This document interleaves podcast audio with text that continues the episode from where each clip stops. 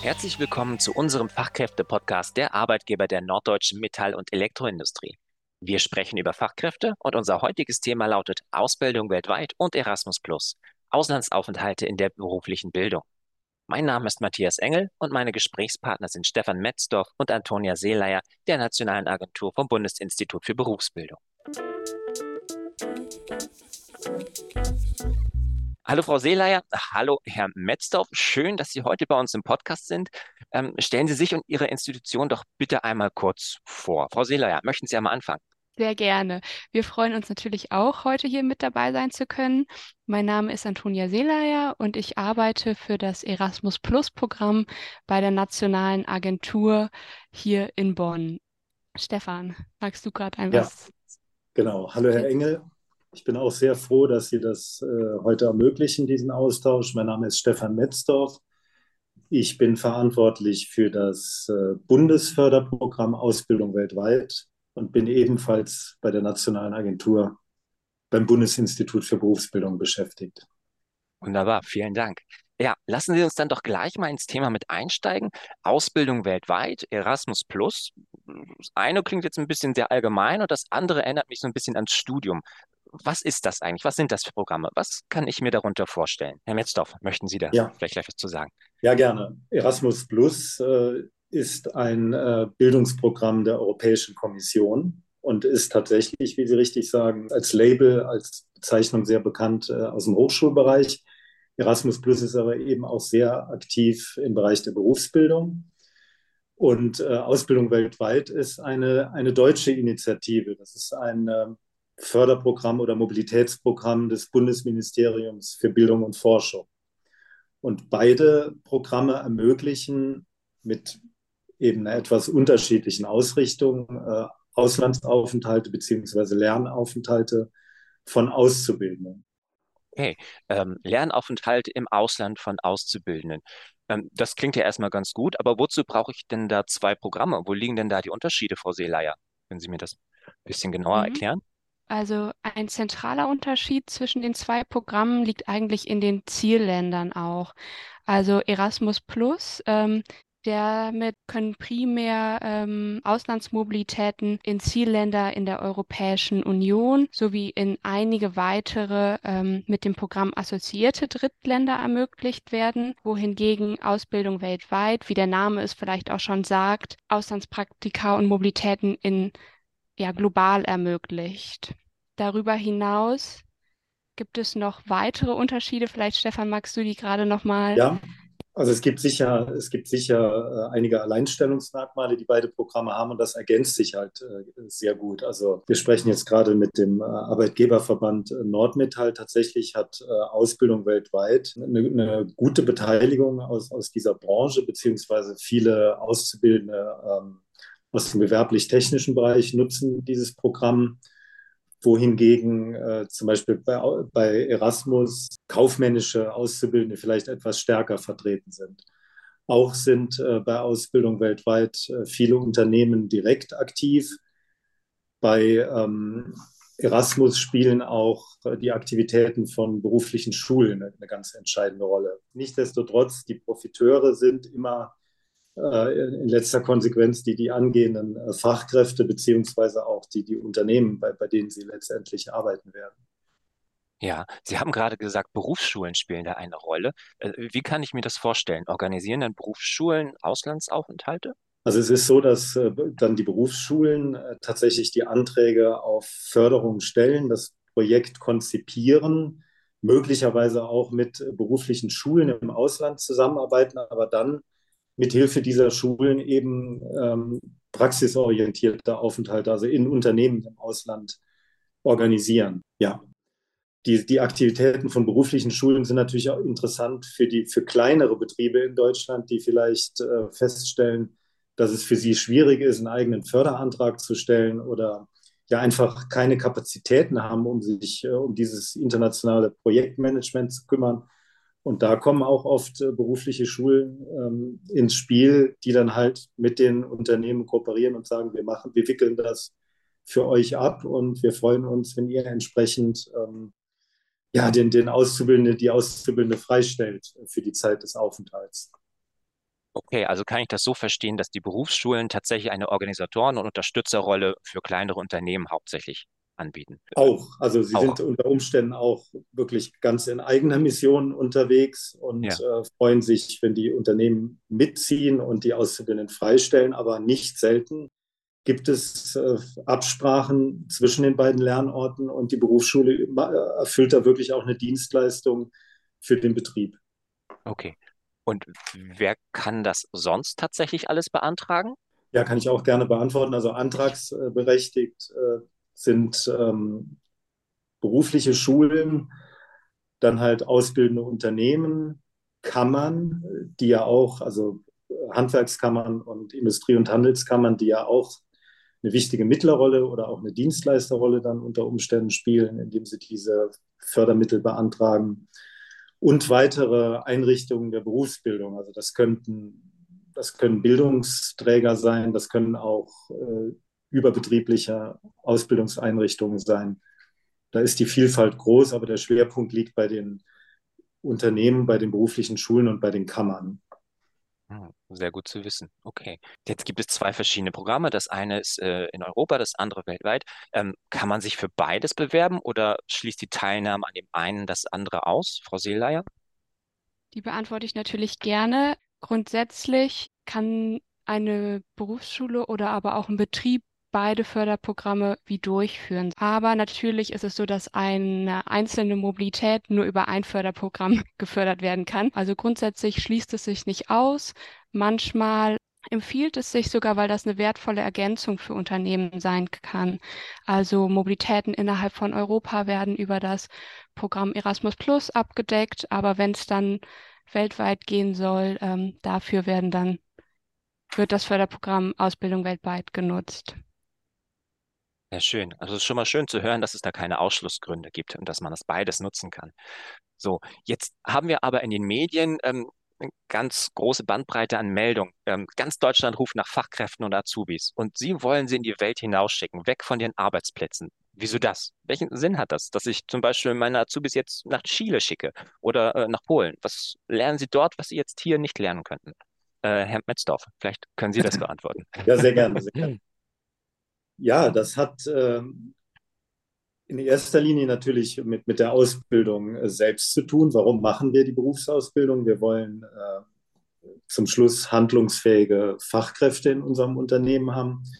Und äh, viele Unternehmen, auch gerade äh, auch kleinere und mittelständische Unternehmen, sind global ausgerichtet, sind äh, in einem internationalen Wirtschaftsumfeld tätig.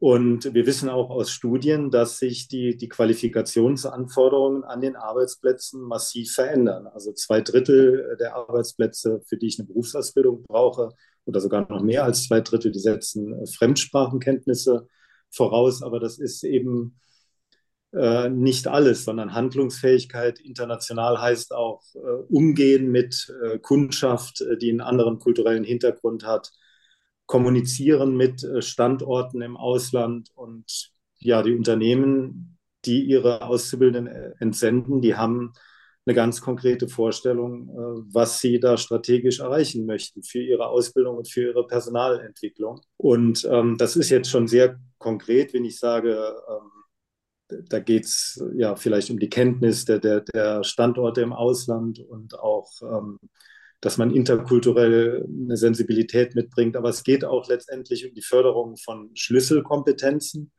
Das hören wir auch ganz oft, dass die Unternehmen sagen, wir haben so einen Effekt, wenn wir jemanden wirklich mal drei, vier Wochen rausschicken.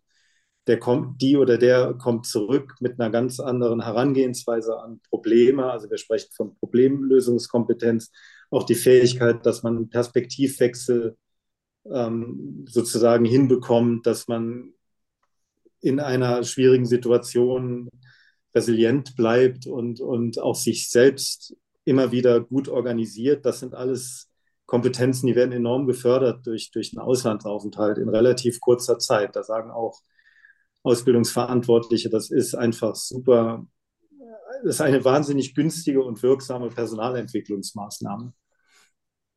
Mhm. Aber das ist nicht alles. Vielleicht noch einen weiteren Punkt. Es ist natürlich auch ein Hingucker wenn ich im Ausbildungsmarketing äh, nach außen verkünden kann, ähm, wenn du bei uns eine Ausbildung machst, dann bieten wir dir auch vier Wochen äh, Ausbildungsphase in den USA oder in Mexiko. Damit äh, ja, erreicht man natürlich auch äh, engagierte junge Leute.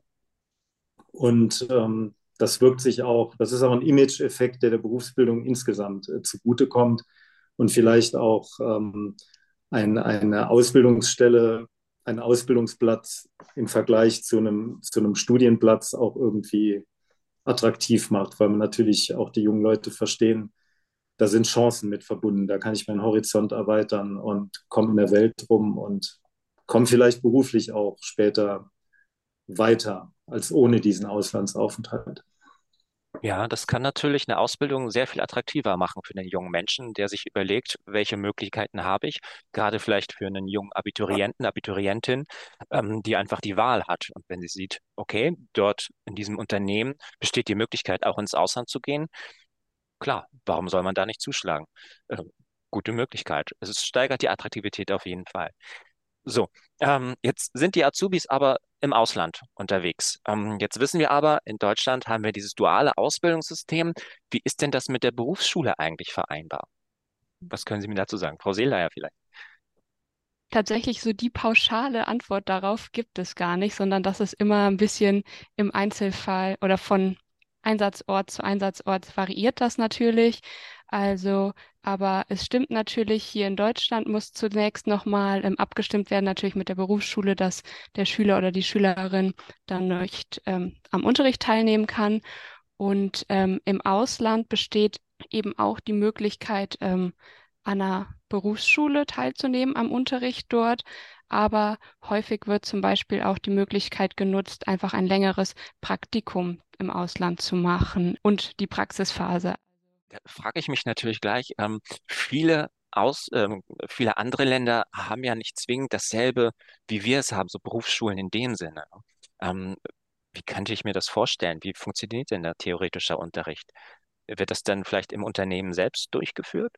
Sie haben vollkommen recht, genau, die Ausbildungssysteme im Ausland sind häufig anders und deshalb, wie ich sagte, gibt es so diese pauschale Antwort nicht. Das ist wirklich ähm, zu prüfen von dem Fachbereich, von dem der Auszubildende oder die Auszubildende aus Deutschland kommt, in das Unternehmen ähm, oder in die Einrichtung im Ausland.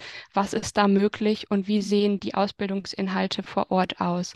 Ähm, vorab muss abgestimmt werden, dass die Inhalte, die im Ausland gelernt werden, natürlich ähm, zu den Ausbildungsinhalten, die in Deutschland vermittelt werden, dass das passt, dass das quasi ausbildungsrelevant ist.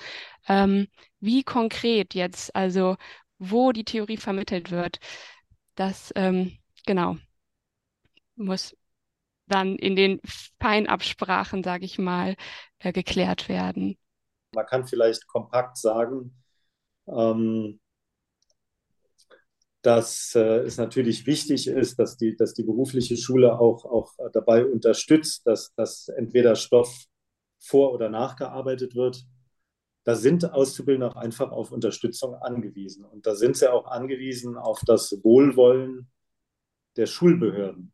Und wir haben ja wirklich in, wir haben 16 äh, Schulpolitiken in Deutschland und äh, das wird in jedem Bundesland im Moment auch noch ein bisschen anders gehandhabt. Also in manchen, in einigen Bundesländern hat der Auslandsaufenthalt eine hohe Priorität und in anderen Bundesländern steht es nicht ganz so weit oben auf der, auf der politischen Agenda.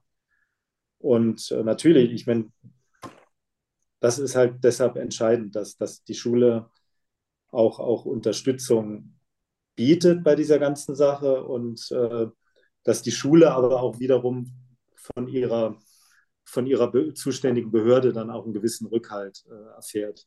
Okay, da ist viel Detailarbeit zu leisten. Ich verstehe. Um jetzt nochmal auf die gesetzliche Struktur einzugehen, wie ist denn das mit dem Berufsbildungsgesetz vereinbar? Besteht da die Möglichkeit, Herr Metzdorf? Ja, also da haben wir eine gute Ausgangssituation. Äh, das äh, Berufsbildungsgesetz äh, sieht vor, dass äh, bis zu einem Viertel der, der regulären Ausbildungszeit im Ausland äh, verbracht werden darf. Also das, das wird jetzt selten vorkommen, dass, dass jemand ähm, neun Monate im Ausland äh, verbringt, aber ein Aufenthalt von wenigen Wochen, äh, der lässt sich ähm, gut abstimmen, so wie wir das jetzt gerade schon äh, skizziert haben. Es kann ja auch sein, dass, dass ein Auszubildender in der, in der unterrichtsfreien Zeit ins Ausland geht oder die Berufsschule halt eben darin unterstützt, dass das Stoff, äh, Lernstoff vor- oder nachbereitet wird. Aber das Schöne ist, durch diesen Rahmen des Berufsbildungsgesetzes, dass wir einen, ähm, eine automatische Anerkennung dieses Aufenthalts haben. Also da gibt es jetzt keine Formalien mehr, die zu beachten wären, irgendwelche Anträge oder so. Diese Zeit im Ausland wird einfach als Ausbildungsphase anerkannt. Ähm, Sie haben jetzt gerade das Beispiel von äh, neun Monaten genannt. Ähm, wie lange kann man denn ins Ausland gehen oder was ist das Minimum, Herr Metzger? Also das ist tatsächlich jetzt in beiden, im, im europäischen äh, Programm und im Bundesprogramm etwas abweichend. Also bei Erasmus äh, sind es wohl äh, zwei Wochen Mindestaufenthaltszeit und im, im globalen Kontext äh, setzen wir äh, drei Wochen voraus als, als Mindestdauer. Die, die maximale ähm, geförderte Aufenthaltszeit beträgt bei Ausbildung weltweit drei Monate. Die darf natürlich überschritten werden, aber dann läuft diese Tagesförderung sozusagen aus. Und vielleicht mal ähm, typisch sind Aufenthalte von, ähm, ja, im weltweiten Bereich würde ich mal sagen, von sechs Wochen. Wir mhm. beobachten aber eine Tendenz, äh, dass das Unternehmen zu längeren Aufenthalten tendieren. Also dass da auch versucht wird, äh, zwei bis drei Monate zu ermöglichen, weil man doch feststellt, dass dann natürlich eine, eine ganz andere Qualifizierung möglich ist. Dann ist die Integration im ausländischen Betrieb vollzogen und dann kann natürlich vieles nochmal stärker in die Tiefe gehen. Die, fachliche, die Fachlichkeit kann dann nochmal eine größere Rolle spielen bei, bei längeren Aufenthalten. Ja, okay. Gut, jetzt haben wir so ein bisschen äh, über die Theorie des Ganzen gesprochen. Jetzt interessiert uns natürlich, äh, wie sieht es denn in der Praxis aus? Wie kann das funktionieren? Also so in kreativen Berufen zum Beispiel kann ich mir das super vorstellen. Aber machen das jetzt zum Beispiel auch Unternehmen aus den Bereichen der Metall- und Elektroindustrie? Wie sieht es denn da aus, Herr Metzdorf? Absolut. Also ich kann da ein Beispiel nennen. Äh, die Hafer und Böcker OHG, die, die arbeiten mit äh, Ausbildung weltweit, zum Beispiel in ihrer Ausbildung und äh, die haben Tochtergesellschaften in den USA, in Brasilien und auch in Indien. Und die entsenden äh, ganz bewusst ihre, äh, also gewerblich-technische Auszubildende, also zum Beispiel Mechatroniker oder Elektronikerinnen für Betriebstechnik, an diese Standorte. Und äh, eine Begründung dafür ist, dass sie sagen, wir brauchen ja eine gewisse Zahl an, an international einsetzbaren Servicetechnikern. Das heißt, man entsendet, um, um diese ja, Reisebereitschaft sozusagen äh, zu erhöhen und, und schon in einem frühen Zeitpunkt, äh, zu einem frühen Zeitpunkt schon in der Ausbildung diese, diese Ängste vielleicht abzubauen. Ähm, die Ausbildungsverantwortlichen, die berichten uns auch, dass sie also nach kurzer Zeit enorme Veränderungen beobachten, was die sprachliche und, und interkulturelle äh, Kommunikation angeht. Also vor Antritt des Praktikums ist, ist typisch, dass man da eben nicht gerne Telefonanrufe aus dem Ausland entgegennimmt oder, oder eine Korrespondenz führt auf Englisch. Und äh, ja, im Anschluss an den Auslandsaufenthalt ist da eine, eine große Offenheit und ein großes Zutrauen gegeben und gerade auch fachsprachliches Vokabular, was ja in der, in der Schule gar nicht äh, in dem Sinne vermittelt wird, das ist dann, das ist dann auch gegeben. Also, und man, man weiß halt auch, wie, wie die Kolleginnen und Kollegen an den, an den ausländischen Standorten ticken.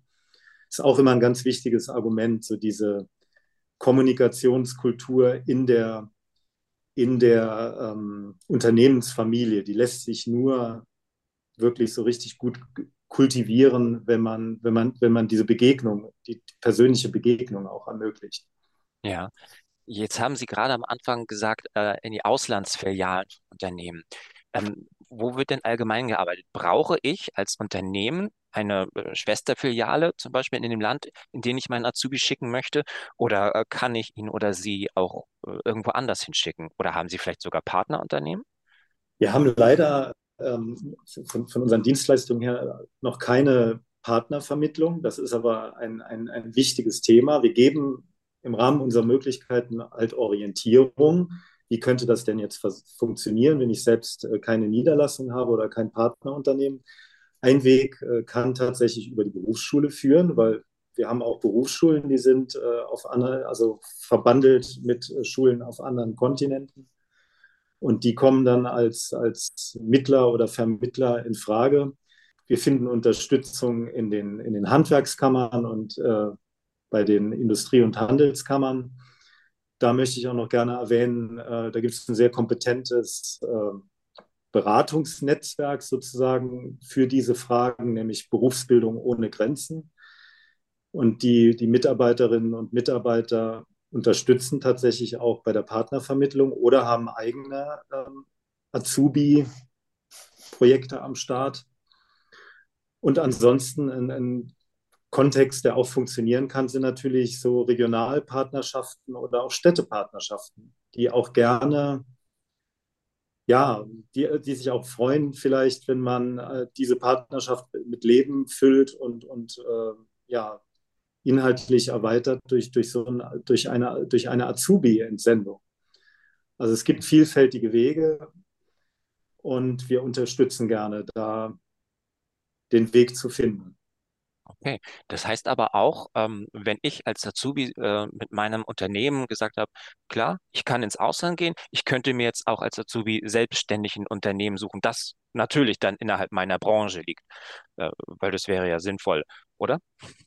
Absolut, absolut. Also es gibt natürlich auch Auszubildende, die da selbst äh, sehr rührig sind oder vielleicht sogar ja manchmal auch aus, aus familiären Gründen oder über Kontakte im Ausland äh, verfügen.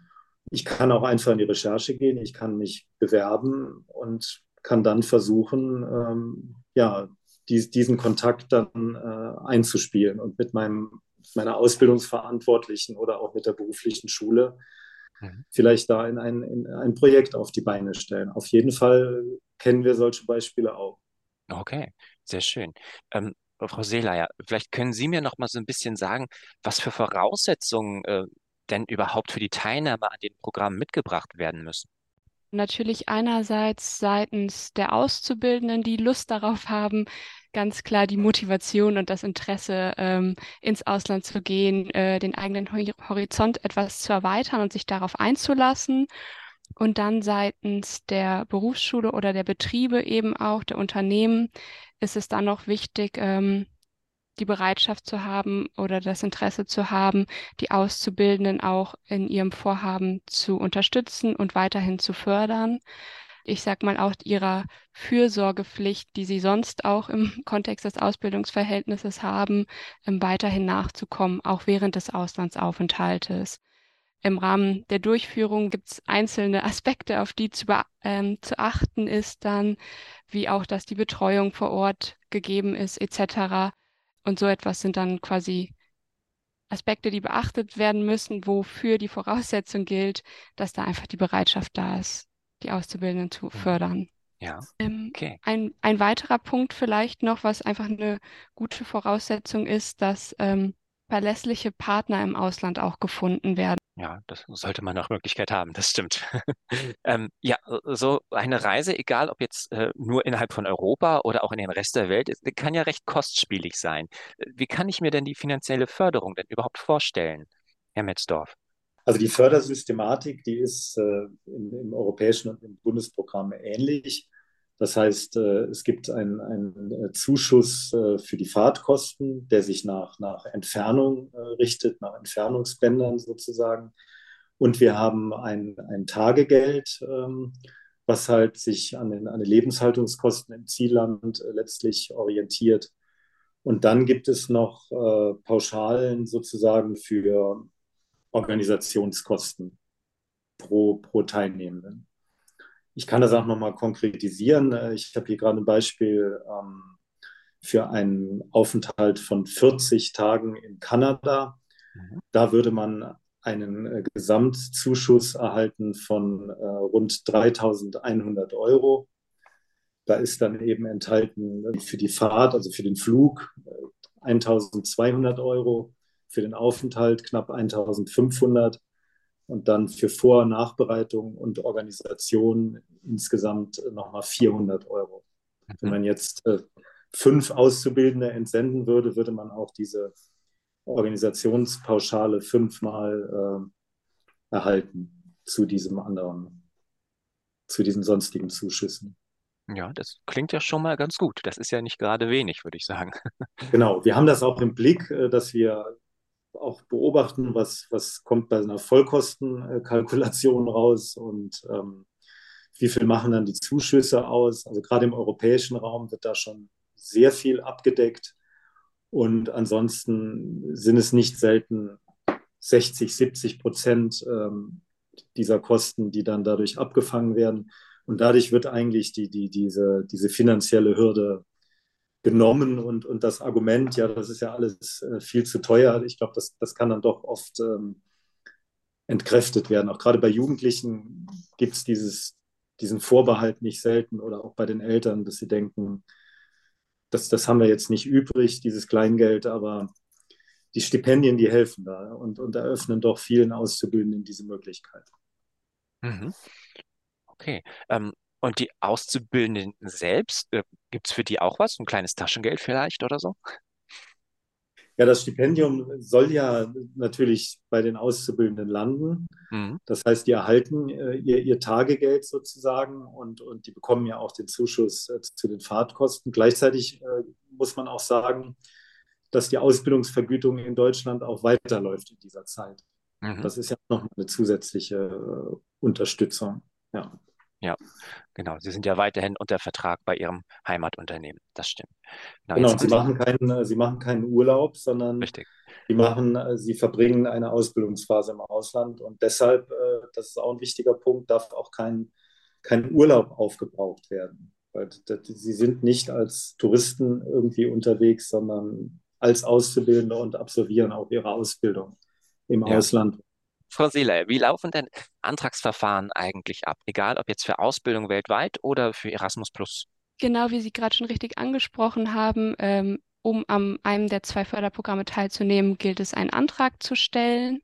Und für die Anträge gibt es in beiden Programmen festgelegte Fristen, die natürlich einzuhalten sind. Und dann empfiehlt es sich für Interessierte im Vorfeld in die Informationsphase, so nenne ich es mal, zu gehen.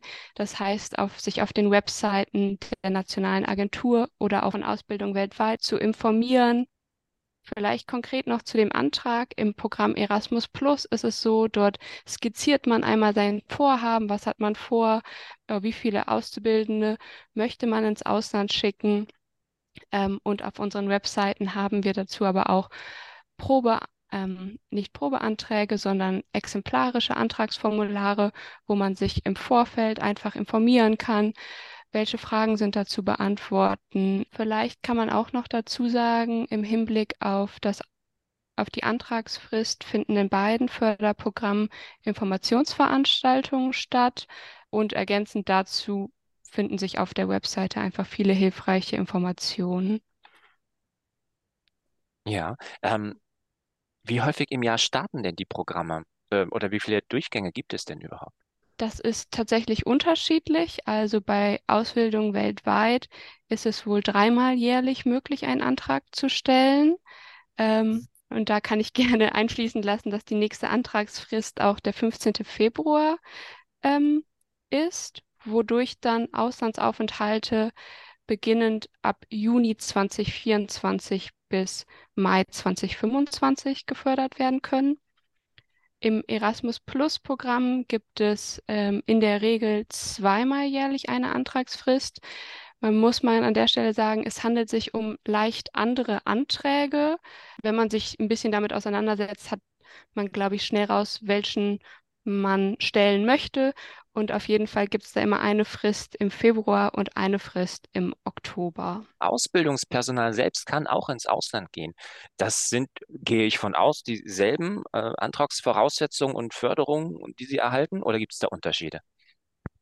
Da gibt es keine Unterschiede. Ähm, der Unterschied besteht äh, in, in, der Aufenthaltsdauer. Also die, die Tagessätze, die Fördersätze, das sind die, die gleichen.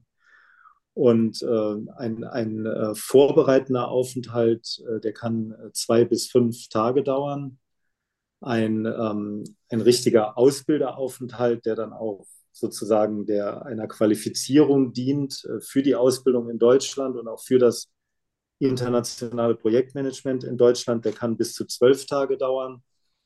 Da gibt es also so ein paar kleine Unterschiede von den, von den Rahmenbedingungen her, was die Aufenthaltsdauer angeht. Aber grundsätzlich ja. profitieren die, die Ausbilderinnen und Ausbilder von der, von der gleichen Förderung. Oh, sehr schön. Mhm. Mal gut zu wissen. Vielleicht auch noch ähm, im Erasmus Plus Programm, genau, unterscheidet sich dann auch nochmal. Und da ähm, unterscheiden sich auch die individuellen Tagessätze immer für Ausbildungspersonal. Und das ist wirklich ähm, auch eine Maßnahme, die immer wieder gerne genutzt wird, weil es eben auch eine, ähm, ja, eine super Personalentwicklungsmaßnahme ist, auch die Auszubildenden oder Personal mit Ausbildungsverantwortung ähm, zu entsenden. Herzlichen Dank, Frau Seeleier, und herzlichen Dank, Herr Metzdorf. Herzlichen Dank auch an Sie, liebe Hörerinnen und Hörer. Wenn Sie an weiteren Projekten oder Themen interessiert sind, gehen Sie gerne auf unsere Webseiten www.nordmetall.de oder www.agvnord.de. Vielen Dank.